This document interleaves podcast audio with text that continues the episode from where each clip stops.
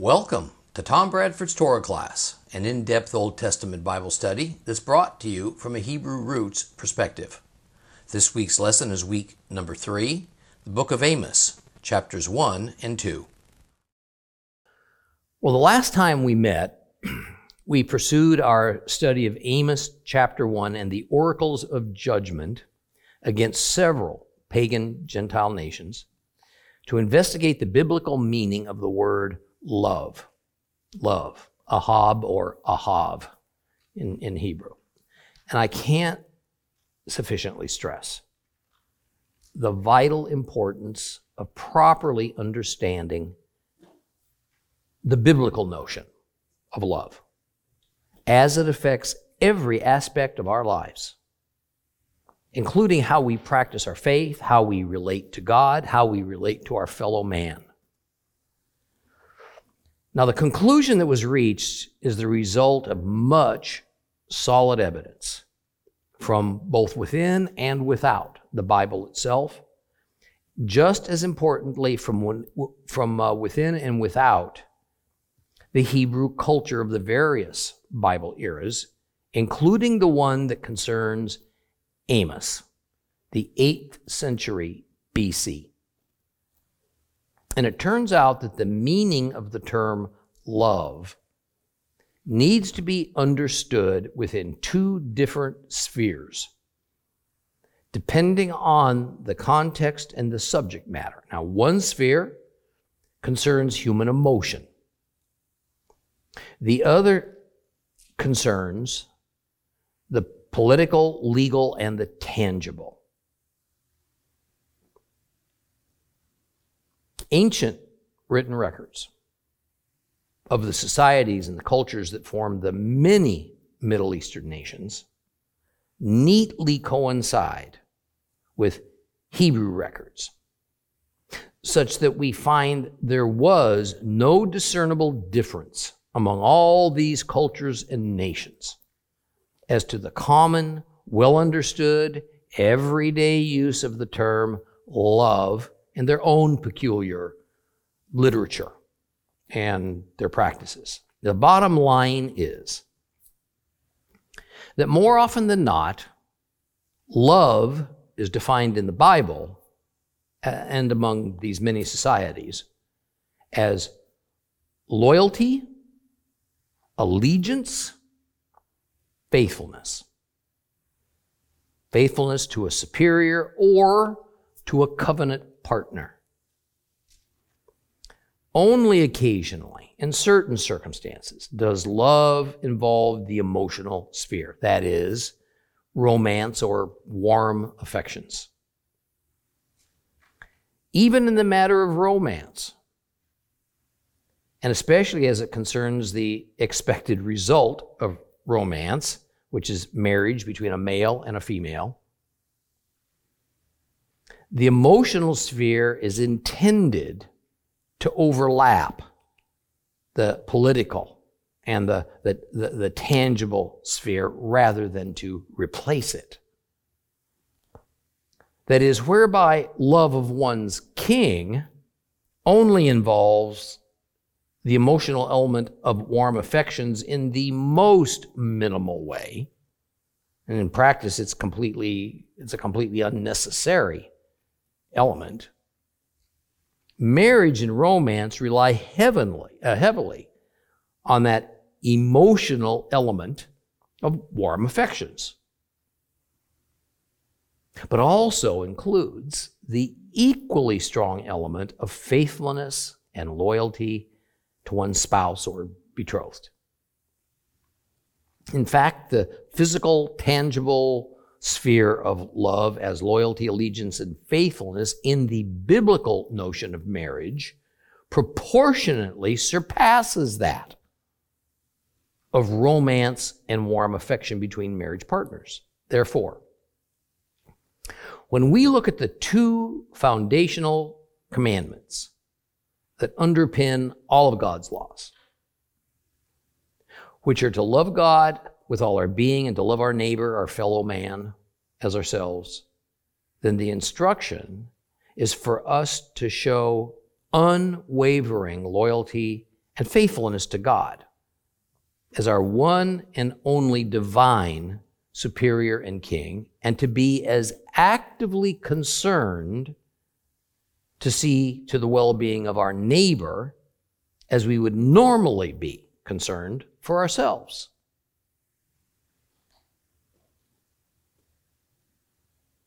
You know, loyalty and faithfulness to God is by definition completely wrapped up in our obedience to Him. Completely.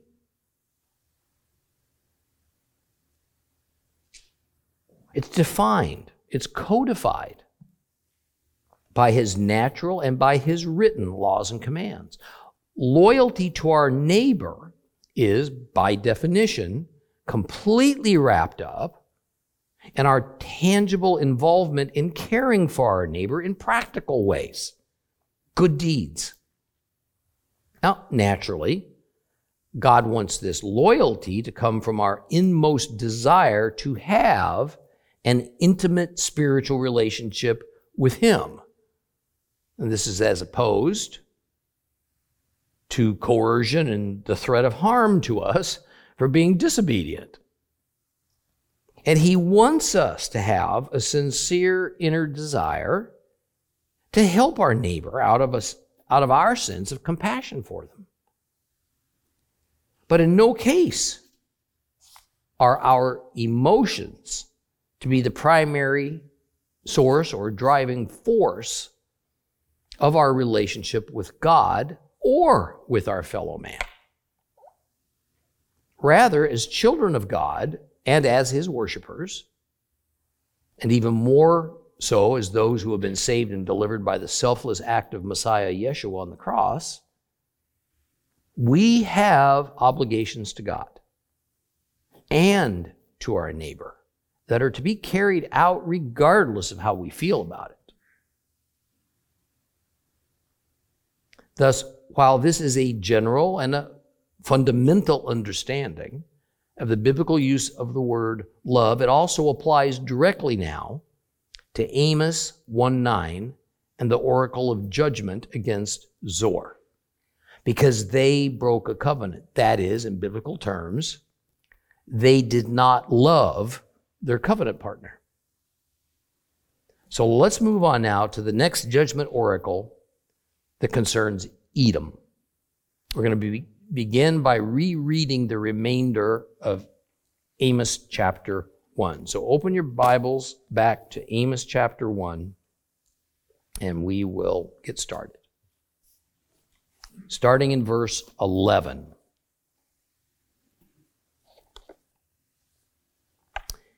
Here is what Adonai says For Edom's three crimes, no four, I will not reverse it. Because with sword he pursued his kinsmen and threw aside all pity, constantly nursing his anger, forever fomenting his fury. I will send fire on Teman, and it will consume the palaces of Bozrah.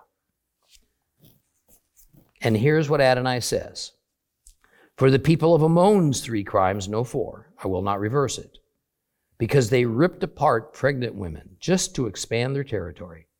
I will set fire to the wall of Rabbah, and it will consume its palaces amid shouts on the day of battle, amid a storm on the day of the whirlwind. Their king will go into exile, he and his princes together. Now, the nation of Edom had a long, a, a very well established ethical and familial tie with Israel. And whereas the complete Jewish Bible says the ties were with Edom's kinsman, in fact, what it literally says is with his brother.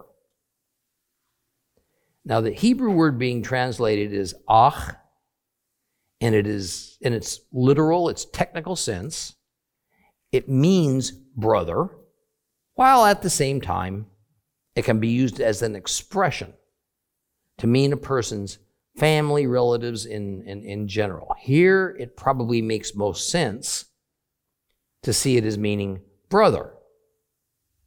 Because the founder of the nation of Edom was Esau, who was the twin brother of Jacob, the founder of the nation of Israel.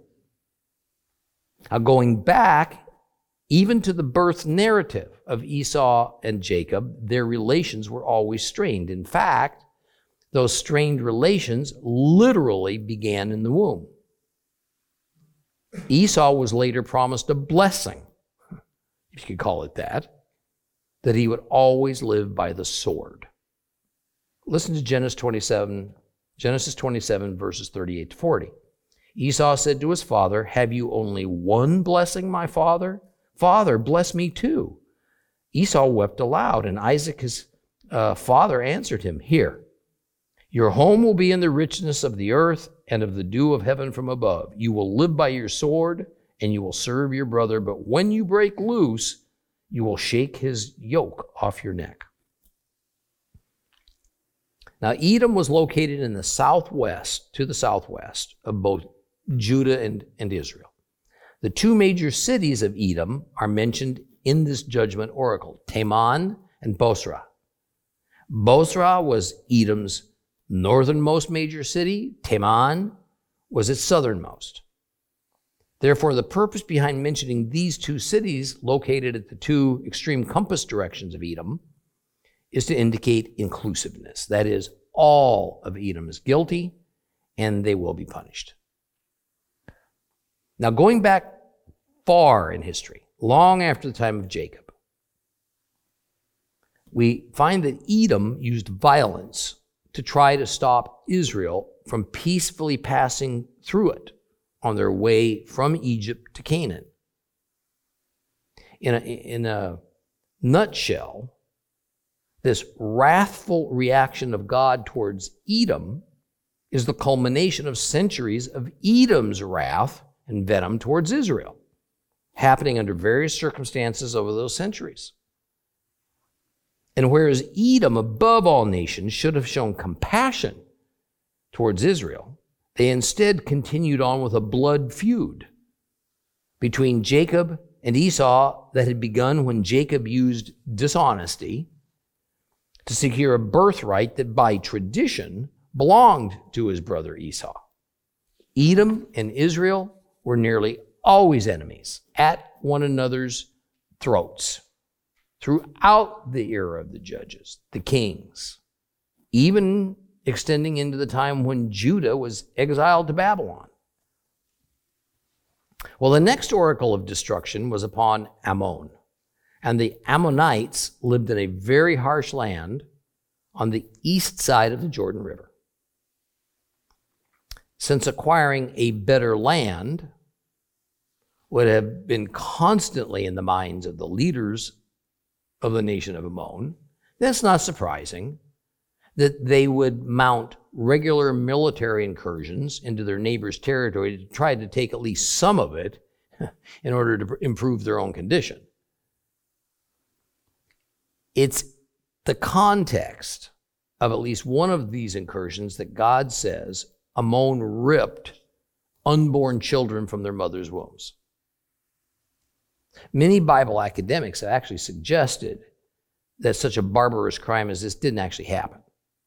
It was just hyperbole, but we find mention of it in too many places in the Bible and in the records of other ancient Middle Eastern peoples to just blow it off as but a cultural expression or a cultural exaggeration. One of a few examples of this is we find in 2 Kings chapter 8 verse 12. Hazael asked, "Why is my Lord crying?" And he answered, Because I know the disasters you'll bring on the people of Israel. You will set their fortresses on fire. You will kill their young men with the sword. You will dash their little ones to pieces. You will rip their pregnant women apart. Now, the punishment that will be inflicted upon the nation of Ammon is for their primary city, probably their capital, to be burned to the ground. The modern city of Amman, Jordan, sits atop the former location of Rabbah. And once we get to the time of Alexander the Great and then into the time of the rise of the Roman Empire, the city was renamed to Philadelphia. Ironically, in Amos's day, the nation of Ammon was actually under the control of Israel So, whatever was the exact incident that this particular oracle pointed towards had to have been a matter of history. Very probably, this isn't even about just one particular incident, but rather something that the Ammonites had perpetrated upon Israel on, on a few occasions. Well, we've now read of a few of these judgment oracles that involve fire. See, this is standard Torah language for what God will do to a nation's cities for their disobedience to his moral code, and in some cases, for their direct assaults upon his chosen people. And I'm going to remind you that in the Bible, fire is usually used to do one of two things either to purify or to destroy. God is here using fire to destroy, and it's clear that the fire that will destroy Rabbah will not be supernatural, as with Sodom and Gomorrah. Rather, it's going to come as a result of a battle. An enemy of Ammon will be used to savage them on Jehovah's behalf. Well, now would be a good time to mention that phrases like the day of combat, the day of battle, the day of storms, or the day of whirlwinds are all meant to be synonymous with the more well known phrase, the day of the Lord. That is, what is occurring is at the Lord's doing. Jehovah is intervening in the history of men. It is meant as divinely sourced judgment, even if by all outward appearances, it seems as though it is but another of the endless wars and atrocities that humans commit against other humans. Now, the mention in verse 15 of Ammon's king and his princes being sent into exile means that the leadership of Ammon will also be removed, thus suffering the worst punishment possible for a king. For he and his family to permanently lose their position and their power. And it's more than interesting to notice that of the crimes listed against all these pagan nations, this far, nothing is said about worshiping false gods or about idolatry. Rather, all of these trespasses against God's laws are human against human. They all violate the principle of love your neighbor. More often than not, referring to our dealings with our fellow man broadly and in general, as opposed to a specific person located nearest to us. This is why we do not see these nations spoken of in terms of the chief god that they worshiped. That is, that nation's national or patron god, as we'll so often find in the Bible.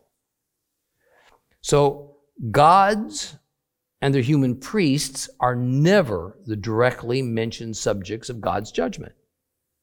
Rather, the subjects are nations and their national political leaders with their wrong actions that have to do with people harming other people, not with improper religious ritual. So, Let's move on now to chapter 2, Amos chapter 2. Open your Bibles back up again. We're going to read all of Amos chapter 2. Amos chapter 2.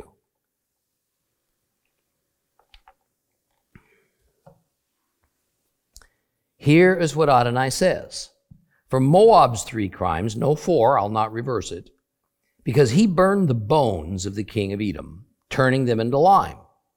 I will send fire on Moab, and it will consume the palaces of Creot. Moab will die with turmoil and shouting, along with the sound of the shofar. I will cut off the judge from among them and kill all his princes with him. Here is what Adonai says For Judah's three crimes, no four, I will not reverse it, because they rejected Adonai's Torah. They have not observed his laws, and their lies caused them to fall into error and live the way their ancestors did. I will send fire on Judah, and it will consume the palaces of Jerusalem. Here's what Adonai says For Israel's three crimes, no four, I will not reverse it, because they sell the upright for silver and the poor for a pair of shoes, grinding the heads of the poor into the dust and pushing the lowly out of the way.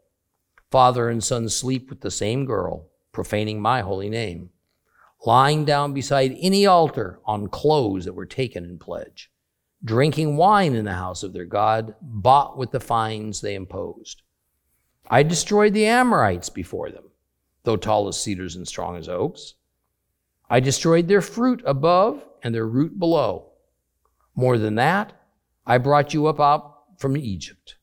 I led you 40 years in the desert so that you could have the Amorites' land. I raised up some of your sons to be prophets, other young men of yours to be Nazarene, Nazar, uh, Nazarites, uh, Nazarites. People of Israel, isn't that true? asked Adonai. But you gave the Nazarites wine to drink and ordered the prophets, don't prophesy. Well, enough. I will make all this crush you, just as a cart overloaded with grain crushes what's under it. Even the swift won't be able to flee. The strong won't be able to use their strength. The warriors won't save themselves. Archers won't be able to stand. The fastest runners won't save themselves. Those on horses won't save themselves. On that day, even the bravest warriors will throw off their weapons and flee, says Adonai. Well, chapter 2 opens with yet another oracle of judgment against yet another pagan nation, Moab. Now, while I've discussed this at length over these first three lessons of Amos, I will reiterate that it is paramount that we take notice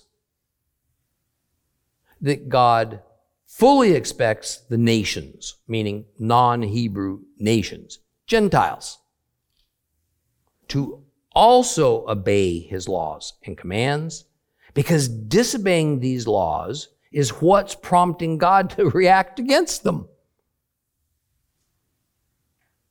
You know, puts to shame this central, age old church doctrine that God's laws and commands were only ever for Israel and no one else, so the church is now exempt. The book of Amos destroys that notion in detail. Paul does as well by explaining in Romans chapter 2 that the laws given to Israel in the covenant of Moses are no different than the natural law, the knowledge of which is innate to all human beings without the need really for it to even be written down. The nations not having immediate access to the Torah well, that's no excuse for Gentiles to transgress, to go against all that the Torah demands. This is because all the Torah really does is to flesh out in further, fuller detail what the natural law placed by God into all mankind already communicates. And therefore, how it ought to be acted out.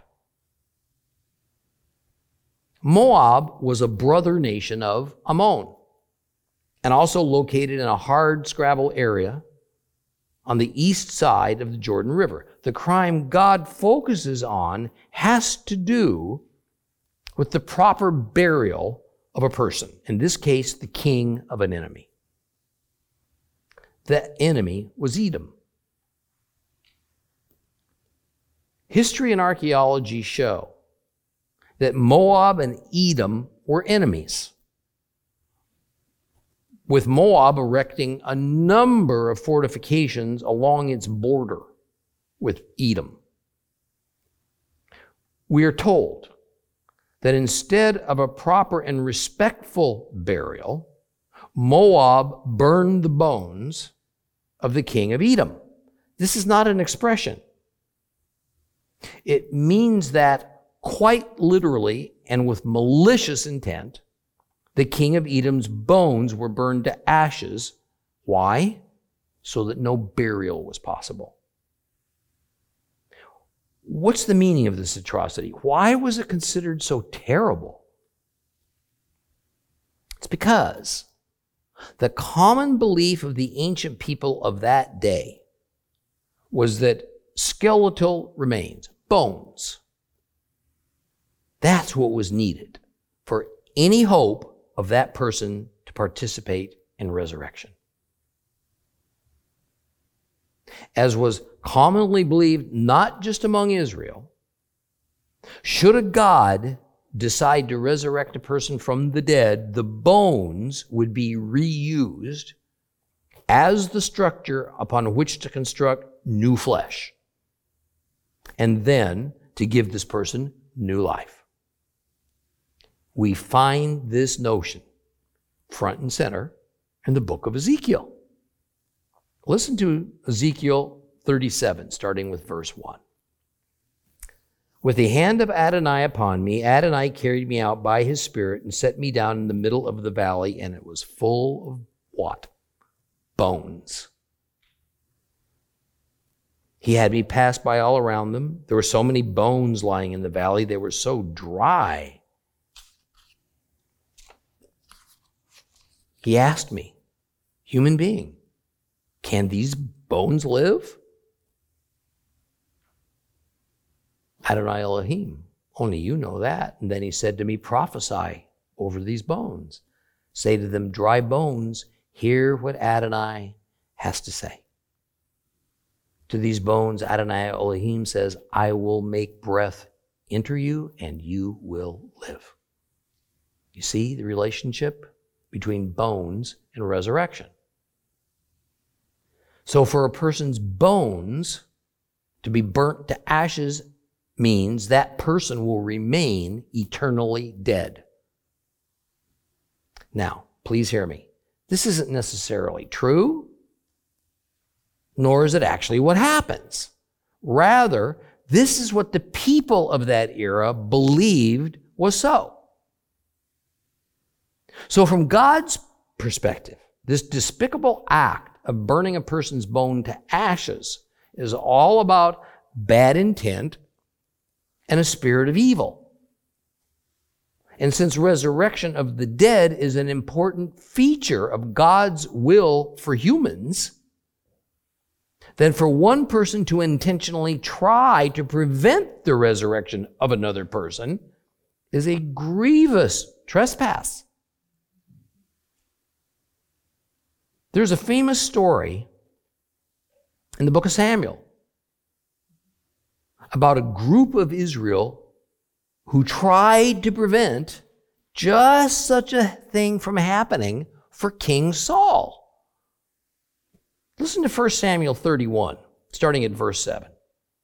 When the men of Israel who were on the other side of the valley and those who were on the far side of the Jordan saw that the men of Israel had fled and that Shaul, Saul, and his sons were dead, King Saul and his sons were dead, they abandoned the cities and fled. Then the Philistines came and lived in them. The following day, when the Philistines came to strip the dead, they found King Saul and his three sons lying dead on Mount Gilboa. They cut off his head. They stripped off his body armor and sent these all over the territory of the Philistines to carry the news to the temples of their idols and to the people. Then they put his armor in the temple for the Ashtaroth and fastened his body to the wall of Beit Shan. When the people living in Jabesh Gilead heard about what the Philistines had done to Saul, all their warriors set out, traveling all night. They took the body of Saul and the bodies of his sons off the wall of Bethshan, returned to Jabesh, and burned them there. There they took their bones and buried them under the tamarisk tree in Yavesh and fasted for seven days. So, men friendly to King Saul burned up his body almost certainly because he had been dismembered so thoroughly. But they were careful to be sure that the fire was not so hot as to burn up his bones. And after the flesh had burned away, they rescued his bones and gave them a proper burial because in their cultural mindset, these bones were the most important part of the body to be preserved. The same sort of procedure occurred well in the New Testament times as we see that typical Jewish burial involved laying a corpse into a burial cave, allowing time and natural decay to occur until only the bones remained. And then they would transfer those bones to a, what's called a burial box, an ossuary, that would then be put away somewhere else indefinitely. This was intended to ensure the possibility for that person of resurrection. Now, the result of Moab's actions was that God would fight fire with fire. Since they burned up the bones of an Edomite king, God would burn up Moab. And since you can't burn up land, then of course it would have to be man made structures that were destroyed by fire. In this case, the city of Kerioth. Why Kerioth? Other scriptures identify it as the center of worship of the Moabite god Chemosh in the Moabite Mesha stone archaeological find, we read this Judgment has come upon Kerioth and Bozrah, upon all the towns of the land of Moab. It further states, I brought back from their booty and I dragged it before Chemosh in Kerioth. In other words, we have actual evidence that the city of Kerioth was a cult worship center to the god Chemosh and this had a lot to do with Jehovah choosing Kerioth as representative of burning up Moab with fire. Now, will this consuming of Kerioth with fire be a fire of supernatural origin? No. Once again, it will be the action of an enemy military. When verse 2 ends with the words, along with the sounds of the shofar, it's referring to the noise of the bugle like ram's horn that were always used from the military leadership to signal instructions to their troops as they battled. Now, as with their brother nation, Ammon, Moab will find their royalty and their leadership deported because of the injustice they have perpetrated upon their neighbors. Now, even though the term used to describe Moab leadership is in Hebrew shfat, and it's properly translated as judge, in reality, this term is used here more, more means the person who governs. It's a general term. Now, the relatively brief recitation of six oracles' judgments of judgment against the six Gentile nations have now concluded. Now begins the judgments against God's own people. First Judah, then Ephraim, Israel. Now, the list of crimes against Judah and Israel are long, and man, they're searing. Remembering that this prophecy of Amos would be read to the people of Ephraim Israel, then one can easily imagine that they at first took some comfort in reading of their enemy Judah's denunciation. And even more, for Ephraim Israel, Judah at this time was nearly as foreign to them as the six foreign nations mentioned before it. Because the people of that ancient era put such great stock in the mystery of numbers, it was also significant to them that Judah was the seventh nation to be listed with Israel as the eighth. We also see that while at times God speaks separately of both crimes and judgments against Judah, then Ephraim Israel, he will also speak of them together as one people, all Israel. Amos says that because of Judah's crimes, their precious capital city and home to their all important temple, Jerusalem, is going to be destroyed. And the ramifications for such a scenario would be devastating for Judah, far beyond a matter of citizens being killed and buildings razed.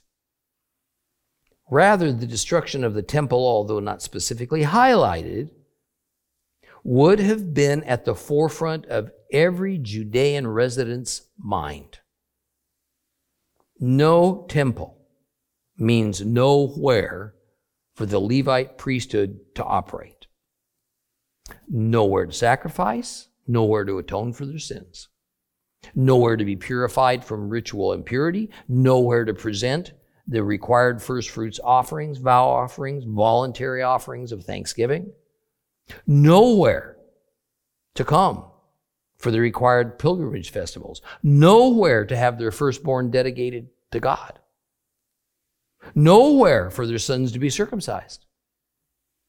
No one to teach them the law. They would be out of harmony with Jehovah with no way to remedy it. They would live in perpetual guilt from their sins and uncleanness from their impurities. Their God would have no place to live, so wouldn't be present with them from their perspective. Judah's crimes against God can be summed up as we find it in verse 4 because they rejected Adonai's Torah and have not observed his laws. Most other Bible versions read, because they have rejected the law of the Lord. Both of these traditional ways of translating the words of verse 4 miss the mark. While the complete Jewish Bible gets it right that it was their rejection of the Torah that was the trouble, the word Adonai, Lord, does not belong there. And in most English Bibles, neither the word law nor Lord is present in the Hebrew manuscripts. Rather, what is rejected is specifically said in Hebrew to be the Torah. That word is there. It's the Torah that was rejected. And the author of the Torah is not the Lord. It is Yehovah. That's what it specifically says. See, the inclusion of God's name is invariably left out in English translations. For the ancient Israelites, the inclusion of God's formal name had great meaning because then there was no ambivalence as to which God is being referred to. Mean, gods had names. So pronouncing a God's name was critical to that particular God's identity. Here, the sense is that it is the unthinkable reality of Judah's own national God, Jehovah, turning on them that is leading the way to the destruction of the one and only place where he's to be worshiped and sacrificed to the Jerusalem temple. I think it would be hard to overstate the shock of such a chilling revelation to the Judean people. Now, I'll state the problem that God had with Israel in a slightly different way. It was not, it was not, it was no longer believing in him. They certainly continued to do so. The problem was disobedience to the covenant he made with Moses and the people of Israel at Mount Sinai. It was the same problem God had with those six Gentile nations. Interesting. Same problem.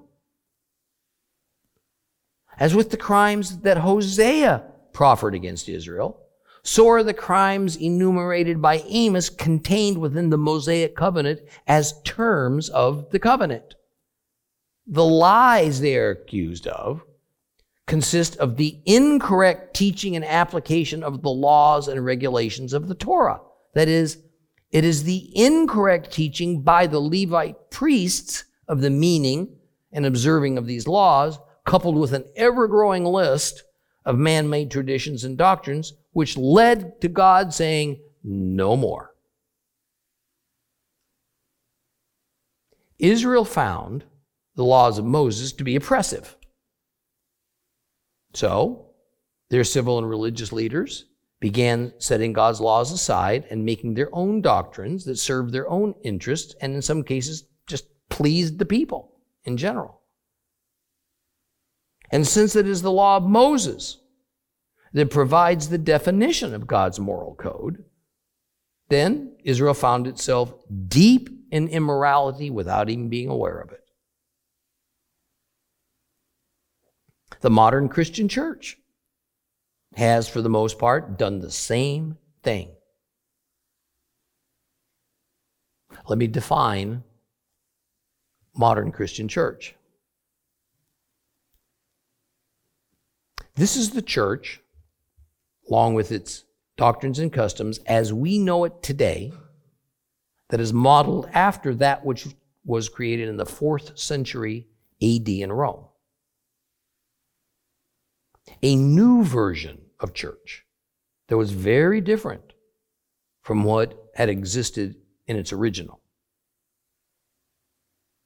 This means the, the means by which the modern Christian church rejected God's Torah is therefore different from the way Judah had rejected it, in, it, in that while Judah still pointed to the law as valid, but at the same time perverting and misapplying it, the new church simply abolished God's laws and commands on the grounds of it being too oppressive, too legalistic, faulty, unfair, unreasonable, because no one can do them all. I ask you, which of those two types of rejection is worse? I'm not sure I'm equipped to render that judgment. But what I am sure of, that the end result is sure the same. A whole lot of surprised people who were certain they were in good stead with God found out they weren't. After their spiritual and moral condition had reached a point of no return in God's eyes. And just like for the modern ch- Christian church, it was the forebears of Judah's and Israel's religious and governmental, governmental leaders who were the first to walk in these errors.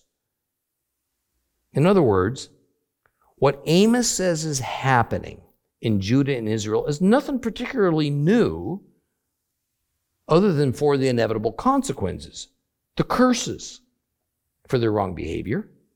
Well, they finally arrived. God no longer will be mercifully patient, nor will he accept their, even accept their repentance, no matter how sincere it is, in lieu of withholding his judgment. Now, verse 6, well, this moves on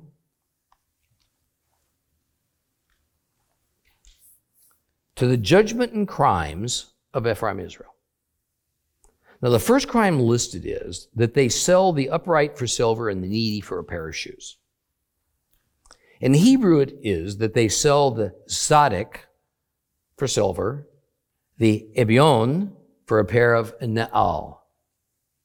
Tzaddik is best translated as righteous, ebion as poor, and naal as sandals. See, the idea of this statement is not to say that poor people are automatically also righteous in the sense of righteousness before God. Rather, the way the term is used here, it means righteous in the sense of being not guilty of breaking any kind of societal law. They were honest people. They weren't criminals. So the accusation is that innocent people were being sold into slavery for no other reason than profit. As opposed to them being sold into bond, to, bond servitude to pay off a debt that they had defaulted on, or perhaps as a means to pay someone reparations for a crime they had committed against them. God despises the first scenario, human slave trafficking, but accepted as proper justice the second, justly administered bond servitude. Well, what's the meaning of being sold for a pair of sandals? Is this to be taken literally?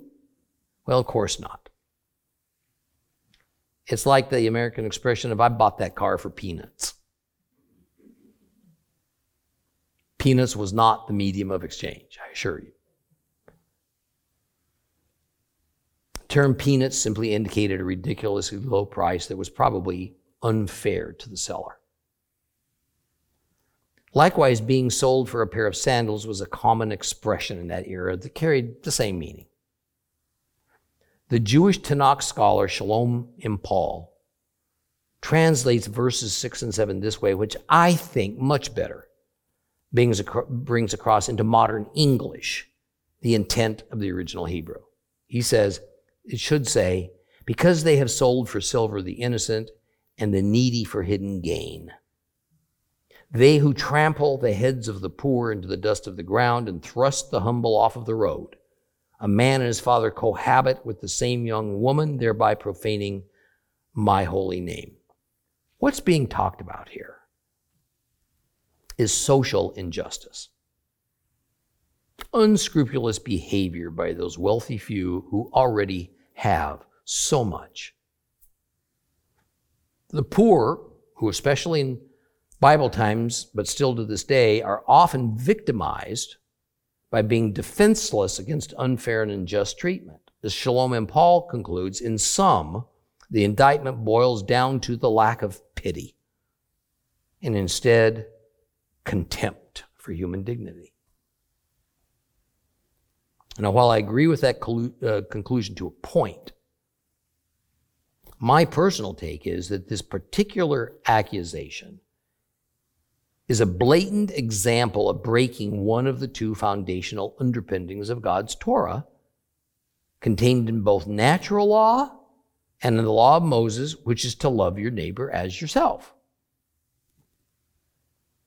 And using this case example of what amounts to not loving your neighbor, it better illustrates what we discussed earlier about the use of the Hebrew term ahav, which translates to love. That is, the indictment is not about a lack of having warm affections for your fellows. Rather, it is that we have a God defined moral obligation to practically and tangibly do good deeds of mercy and charity for others, regardless of how we might feel in our hearts. That is, our actions are not to be emotion driven but rather we are duty bound to perform them. So we have as much obligation to see to the well being of others as we naturally do by human instinct to see to the well being of ourselves. This is the correct understanding of love your neighbor as you love yourself. Now, verse 7 expands upon the indictment against Ephraim and Israel that began in verse 6. And the words about trampling the heads of the poor into the ground are yet another expression meant to make a point. It means to say the poor are treated as though they're dirt, worthless, fit only to be used for the pleasure and profit of the upper class. The words about the poor being forced from the road is both literal and it's an expression. It is meant to indicate that the upper classes stand in the way of progress. Or probably more, the intent of the author is to highlight the poor being denied justice in the courts of law. They prevent the needy from bettering their situation. Now, without doubt, there were also regular instances of the aristocrat class literally forcing the lower classes off the highways so that they could pass unimpeded. Now, the matter about father and son sharing the same young woman is all about violating God's sexual purity laws. I want to take the remainder of our time together today to go to God's moral law code to see exactly what he ordains about sexual morality. First, We're going to look at the laws themselves. Then, second, the consequences for breaking those laws.